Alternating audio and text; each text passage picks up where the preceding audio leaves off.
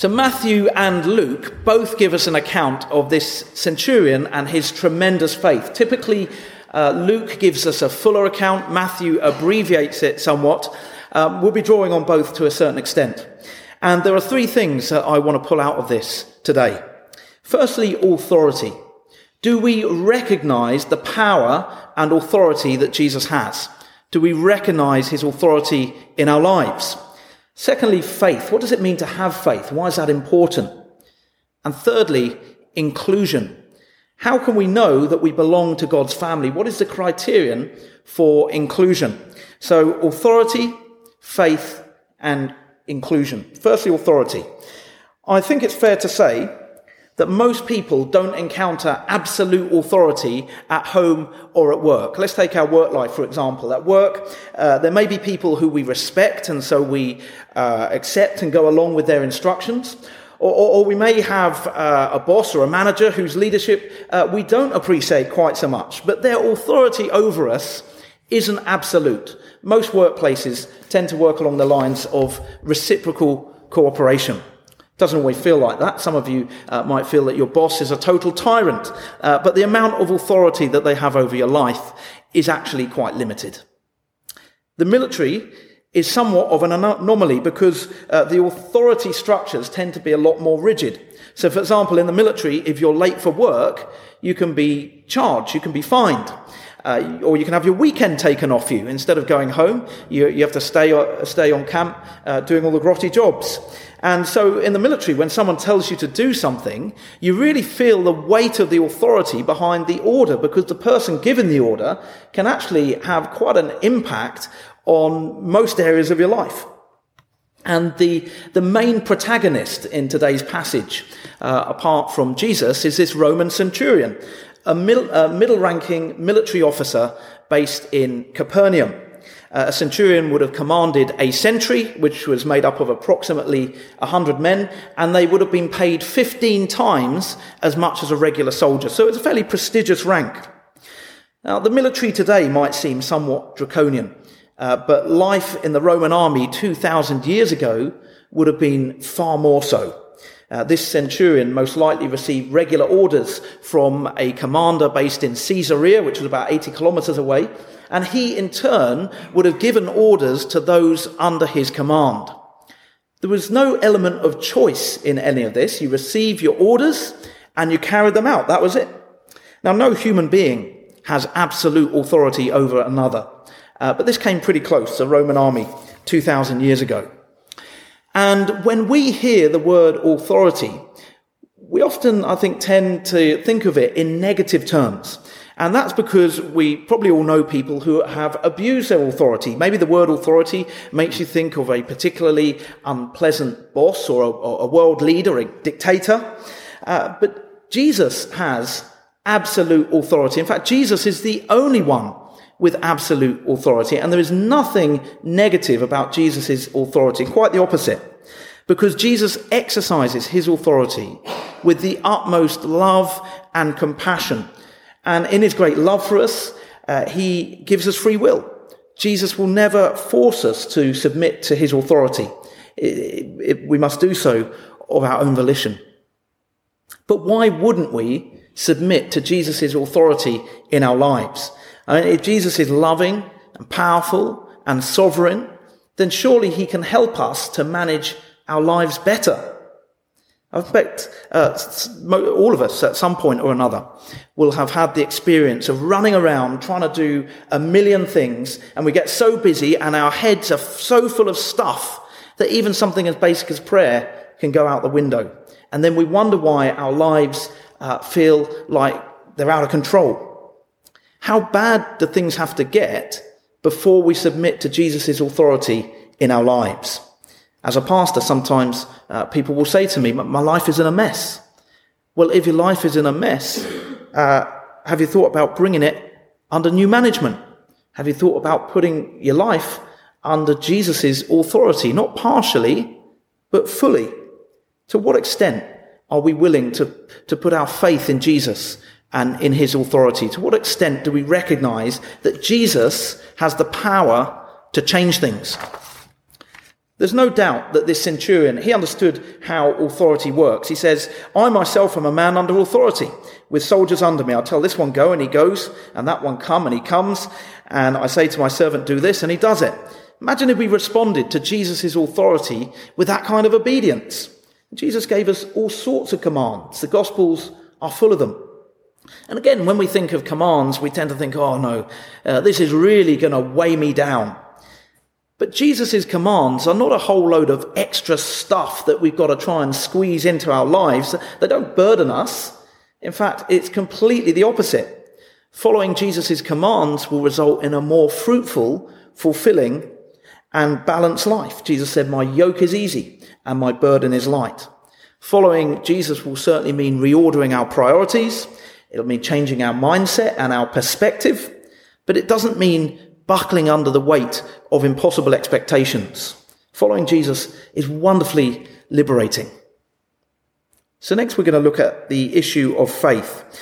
This passage is not about the fact that the centurion understood what authority is and how it works. Everyone in the Roman army would have understood authority. What's remarkable here is the centurion puts his faith in Jesus' authority, which he believes to be absolute. And we would agree with him. Jesus' authority is absolute. Of course, we don't know where the centurion's uh, faith came from. from. From Luke's gospel, we know that he'd lived in Capernaum for a while. Um, he was sympathetic to the Jews there. In fact, he'd helped them to build their synagogue. Presumably, he'd provided finance or ma- manpower or both. He may have been what the book of Acts describe as a God-fearer. And when a non-Jew, a Gentile, is described uh, in these terms, it means someone who worships the God of Israel, but who hasn't yet been um, or under God in full conversion. Now, it's worth remembering that Jesus was based in Capernaum. He used to stay at Peter's family home there. In fact, uh, the remains of what is believed to be Peter's house can still be seen in Capernaum. You can visit them. Um, so it's possible that the centurion had witnessed Jesus' miracles. And if, he'd not witnessed them, then he certainly would have heard first-hand accounts because the centurion and Jesus were cutting around Capernaum at the same time. Uh, and so when his servant falls ill, and the implication is that he's very likely to die, he's uh, paralyzed and he's suffering terribly, the centurion knows where to go for help. He goes to Jesus. He explains the situation and Jesus says to him, Shall I come and heal him? And the centurion instinctively knows that that won't be necessary because not only does he understand authority, but he recognizes the kind of authority that Jesus has. He knows that Jesus can heal his servant without even going to his house. He's also showing uh, respect for Jewish sensibilities because if a Jew were to go into a Gentile home, uh, then it would make them ceremonial, ceremonially unclean. Uh, what's more, in spite of his rank, his relatively high status, he's extremely humble. He says, Lord, I do not deserve to have you come under my roof, but just say the word and my servant will be healed. What incredible faith this centurion has. Throughout the Gospels, uh, Jesus says and does all kinds of things that surprise people. Well, here we have one of the few examples of Jesus being surprised. Matthew tells us he was amazed. Isn't it wonderful that we worship a God who is all knowing and all powerful and yet still has the capacity to be amazed? Jesus is amazed by this Gentile centurion who has a better grasp of who he is than the Jews themselves, who had eagerly anticipated the arrival of their Messiah for hundreds of years. And I think the, uh, the, there's a parallel in the church today. There might be someone who's been in the church all their life, uh, but they still don't understand the gospel. They still don't understand the good news of Jesus Christ. It has no real impact in their lives. Uh, then you have someone who's literally just come to faith and they totally get it. And you can see it by the way that they live. Jesus responds to the centurion's amazing faith with these words. Truly I tell you, I've not found anyone in Israel with such great faith. I say to you that many will come from the east and the west and will take their places at the feast with Abraham, Isaac, and Jacob in the kingdom of heaven. But the subjects of the kingdom will be thrown outside into the darkness where there'll be weeping and gnashing of teeth. And so we come to the matter of inclusion. Uh, the Jews believed and still believe that God's promises were exclusively for them. In other words, you've got to be Jewish to belong to God's family. Uh, but as I said the other week, God's dealings with humanity, God's saving work, funnel outwards from one man, Abraham, to one family, to one nation, and then with Jesus to the whole of humanity. And actually, there are loads of hints in the Old Testament that God always intended to bring people from all nations into his family. So the new Israel includes all those who know and love Jesus, or to put it another way, all those who put their faith in Jesus, which is exactly what the centurion did. So the criterion for inclusion in God's family is not being Jewish, and it's not doing all the right things. Remember that the centurion uh, helped the Jews to build their synagogue, and yet it was his faith. It was his faith that impressed Jesus. It's not about our nationality. It's not about what we do. Inclusion is about having faith in Jesus. Of course, that doesn't exclude Jewish people. All of the first Christians were Jews, uh, and many Jews are still coming to faith today. Uh, but what it does mean is that anybody, anybody can be welcomed into God's family. And who could be a more unlikely candidate for inclusion in God's covenant people than a Roman centurion? Not only was he a Gentile, but he was also an official of the regime from which the Jews expected their Messiah to free them. For the early church, this would have been essential confirmation that anybody who put their faith in Jesus could be part of God's family. And the first non-Jewish believers, the first Gentile believers would have really needed to hear this. And for us today, we need to know that our inclusion in Jesus' kingdom is based on nothing more and nothing less than faith. So if you're prone to thinking, I'm not good enough, or I, I don't really lead a very Christian life. I'm not the right kind of person. Just remember the Roman centurion who looked to be a total outsider. And yet Jesus included him on the basis of his faith. In fact, Jesus says, many will come from the east and the west and take their places at the feast with Abraham, Isaac, and Jacob in the kingdom of heaven. In other words, many outsiders, many Gentiles will be included on the basis of faith. Jesus is there talking about you and me. We're not Jewish, we're Gentiles. And we believe in Jesus by faith, along with countless millions of others. But Jesus goes on to say something which I think you'll agree is incredibly sobering. He says, But the subjects of the kingdom will be thrown outside into the darkness where there will be weeping and gnashing of teeth. The subjects of the kingdom are the Jews. They are God's chosen people. But just as an outsider, a centurion, is included by faith, so many of God's chosen people will be cast out or excluded on the basis of their lack of faith.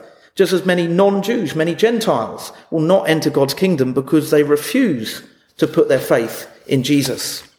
Now this can be hard for us to hear, but we must remember that Jesus' words are not about exclusion, but inclusion. Jesus is massively increasing the boundaries of those who can share in his kingdom. He's increasing the boundaries to include the whole of humanity. Jesus loves us. He died in agony on a cross so that we can enter his kingdom, no matter who we are, no matter what we've done. But if a person is willfully walking away from Jesus and his kingdom, well, how can he enter in? Uh, I mean, if there's a party happening and someone invites you and you say, nah, I don't want to go. And you go wandering off in the opposite direction. Well, obviously, all the while you're wandering off in the opposite direction, you're not going to go to the party. Jesus uses a very similar analogy in Matthew 22, the parable of the wedding banquet. Jesus here, um, in today's parable, uses the language of being cast out. But the situation he's describing is actually more akin to opting out. And God gives us the prerogative of doing that.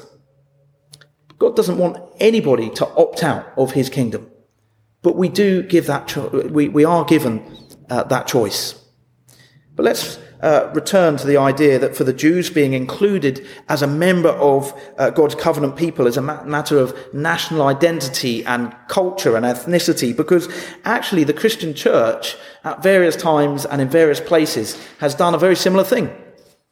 So in the 19th century, when, the, uh, when British colonial power was at its height, missionaries went out all over the world, Christian missionaries. They took the gospel to places where it had never been heard before. That is a good thing. Uh, but it was almost as if to be Christian, you had to be British. The new converts were expected to dress in the British style, to subscribe to British social norms and etiquette and so on. But Christianity transcends culture. Of course, if someone converts to Christianity, then they leave behind any pagan religious beliefs and practices, but they don't need to dress in a certain way, don't need to eat with a knife and fork instead of their hands or chopsticks or whatever, don't need to stick to a certain style of music uh, for their worship. There is plenty of scope for cultural diversity within Christianity. Christianity is the culture that transcends all other culture and draws those cultures together. Hence, a Roman centurion can be just as much a part of God's family as a Jewish fisherman, or an Iranian waiter, or a Nigerian doctor, or a Chilean miner, or a Russian teacher, or a Chinese builder, or whoever. The trouble is, human beings tend to notice the otherness of the people around them. Uh, often we can be very suspicious of people who are not like us, and so we start erecting invisible barriers. And as a church, we need to proactively and I mean this church, uh, we need to proactively break down those barriers wherever we can. You know, it's all very well to say, come to our church and you'll receive a warm welcome. But welcomes can be fairly superficial. You can welcome someone and still kind of keep them at a safe distance. The question is, are we willing to include people in our lives? Because there is a big difference between welcoming someone and including them. Jesus was trying to make his mostly Jewish audience understand that Gentiles would be included in the kingdom. And we need to understand that people who are very different from ourselves will not only be included in an abstract kind of way, okay, when we get to heaven, there'll be all sorts of people who are very different from us. No. People who are different from us will come to our church and praise God for that. We're already a really diverse group, and that is wonderful. It's a picture of what the church should look like. Uh, but I don't think it hurts to be reminded that we're not just called to welcome people, but also to include them. Look around you. No, seriously, look around you. We are all, we are all brothers and sisters in Christ. The new Israel, the family of God. We are the church. Let's work on getting to know each other on building mutually supportive relationships. Let's learn and grow in our faith together. Let's encourage each other. Let's hold one another accountable. And let's take the good news of Jesus out into the world together. Of course, all these things take time, but let's maintain our resolve to be that kind of a church. So let's finish by reminding ourselves how this passage ends. Verse 13 says this Then Jesus said to the centurion, Go let it be done just as you believed it would. And his servant was healed at that moment. Isn't it encouraging that this centurion, who was in many ways an outsider, was able to go to Jesus and receive what he asked for, the healing of his servant? He just had a simple, strong faith. And I think this is especially encouraging to new believers. You don't have to have been a Christian your whole life uh, to access the power of God. You don't need to fit into a certain pigeonhole or category for God to work in and through your life in very powerful ways. You just need a simple faith, faith in Jesus Christ. The centurion understood authority. He recognized that Jesus' authority is absolute and he put his faith in Jesus. The result? He was commended by his faith, and his servant was healed, in, healed instantly. Uh, what's more, Jesus made it clear that the only criterion for entry into his kingdom is faith. Let us pray that our faith will be increased today. And as our faith increases, so we'll see the outworking of that in our lives, in our families, in our church, and in our community. Let's pray.